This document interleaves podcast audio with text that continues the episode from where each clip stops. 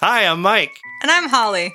And we're a married couple living in small town Iowa. If this is your first time listening, the name of this podcast, Inside the Cup, comes from Matthew 23 26, where Jesus explains that if we want our behavior and actions to be good and right, we must first clean the inside of the cup or change what's inside of us.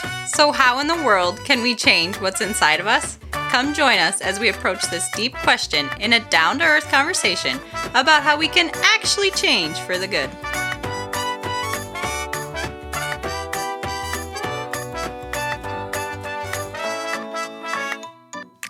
Welcome back to Inside the Cup podcast.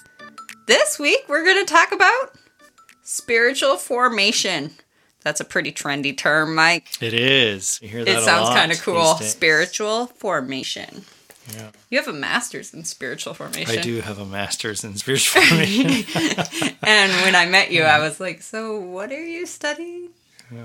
It's probably still a question. What does this spiritual formation thing mean? You know, it, we hear the word and the term a lot now in Christian circles, but I think in, in all, if we're being honest, I think we're all kind of thinking, what in the world does that mean, or what exactly does that mean?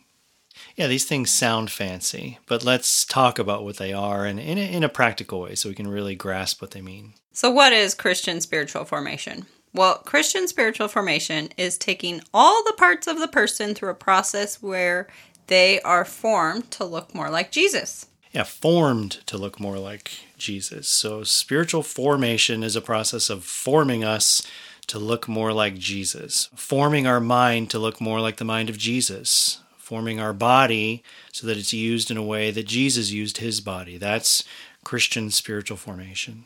So at the time that we become a disciple, once we decide to become a disciple of Jesus, uh, it's not starting from scratch or from ground zero.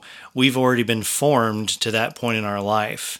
And for the most part, we've been formed in a world that runs contrary to the things of God. So now we've got all of that formation in our bodies, in our minds to start with. Our current character consists of habits that are already hardwired in us, into our bodies, ready to go without even thinking about it or consciously choosing to do something. I grew up dancing, and so when it always makes me think of all the things that were already formed in me. My ballet instructor would tell me, Move your hips this way and you'll be able to turn more. But then I'd start turning and I would not move my hips the way she told me. It was just naturally already in me. It took a lot of effort to think about, okay, if I just do this, then I'll be able to do multiple turns instead of my just double or triple turn. Yeah, that's habit. So your hips were acting without consulting your mind ahead of time. A lot of times. I'd have to place the effort there in my mind of, okay, when I start this pirouette, this is how I'm going to form my body so I'm able to turn easier. So we've all got these habits and they're hardwired into our bodies and our minds. And so who we are at the point we become a disciple of Jesus is really a complex result of our unique makeup, our environment, our past experiences, our past decisions, and that's formed us to this point, the person that we are, the character that we have. So, more accurately than spiritual formation is spiritual transformation. Yeah, we're being transformed. We've already had a formation of our spirit and our character. So then when we become a disciple, when we talk about changing to become more like Jesus, it's actually being transformed from the person we were initially to the person we become as a disciple. So, being a disciple does not mean that you are already spiritually advanced, but rather you are in a place to grow. Yeah, it makes change possible now that you've become a disciple. So, uh, an example I can take for this, uh, I've gone through a lot of school at this point, and it, one of the interesting Just parts. a little. One interesting point in my educational journey is when I was an undergrad as a pre med student. So sometimes what would happen, there would be some kind of medical urgency or situation breakout, and people would scramble and say, "Ah, get Mike. He's a pre med student. You know, somebody's having like an some poor, poor person's having an asthma attack or something, and go get Mike. He's a pre med student." And they'd rush me over, and I'm thinking to myself, I don't know anything about medicine, you know, and, and people didn't know that. Uh, but I was a pre med student. What that meant was, you know, I'm taking some of these classes. I'm taking biochemistry and calculus, and it, which is important. It meant I was on the pathway to going to medical school. You know, I was following the path that you take to become a doctor. But at that point, I actually knew absolutely nothing about medicine. So you couldn't help that poor person that was no. having an asthma time. I was not the person to get. And fortunately, you know, we get the person the help they actually need. Uh, but it, it's the same thing with discipleship now. You become a disciple. That doesn't mean you have any kind of advanced spiritual capabilities, but it does mean you're on the right path. So, just like I was as a pre med student, if I wanted to become a doctor, the path to doing so was take the pre med route in undergraduate school. And eventually, it got me into medical school and residency, and you become a doctor. The disciples of Jesus are a great example of this. Not that they were on the path to be a doctor, but they struggled with envy, pride, fear, doubt, and other things that we really can relate with. But they were brought through a process as Jesus' disciples, hanging out with Jesus all the time, that they were changed into people who displayed holy character. Yeah, we read about the people that they became later in the New Testament writings.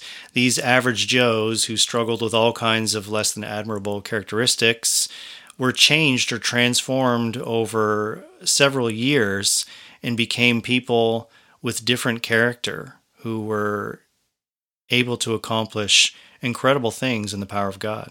So we have the same material that they had to work with, learning to do the things that Jesus taught. And we will go through a similar process as the disciples did. We talked about spiritual formation includes taking all of our parts through a process of transformation where they're formed to look more like Jesus. So we need to talk about the parts of the person. We're going to take our analysis of the person from Dallas Willard's work, which he really spells out in substantial detail in his book, Renovation of the Heart. So if you want any further information on the individual parts of the human person, check that out.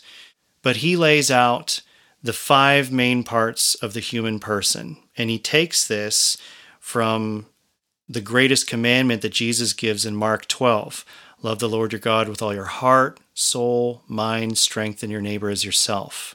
Well, if you take those five things your heart, your soul, your mind. For strength, there is your body. And for neighbor, is yourself, there is your unique social context that you have. Those are the five dimensions of the person. And all five of those dimensions are going to be changed or formed to look more like Jesus. And we're going to talk about the heart in much greater detail in future episodes as it just plays such a fundamental role in the transformation process. Yeah, if we start changing the person, where we start is from the innermost part, and the innermost part of us is our heart. So that's what needs to be transformed or changed first. So we've become disciples of Jesus. We need to be transformed into loving people. That's going to be through this process of spiritual formation or spiritual transformation. And what that means in a real practical way is Jesus takes us on just as we are, with all of our habits and flaws and unique characteristics. And he takes us through a process where he's going to teach me how to use my mind the way he used his mind. He's going to teach me how to use my body the way he used his body. He's going to change my social relationships to be a reflection of the way he went about his social relationships. This is the process of Christian spiritual formation or or spiritual transformation. Thanks for joining us at Inside the Cup podcast. Make sure to subscribe to our podcast to receive new episodes automatically. Check out our website at insidethecup.com and follow our social media pages on Twitter at Inside the Cup Pod and on Facebook and Instagram at Inside the Cup Podcast.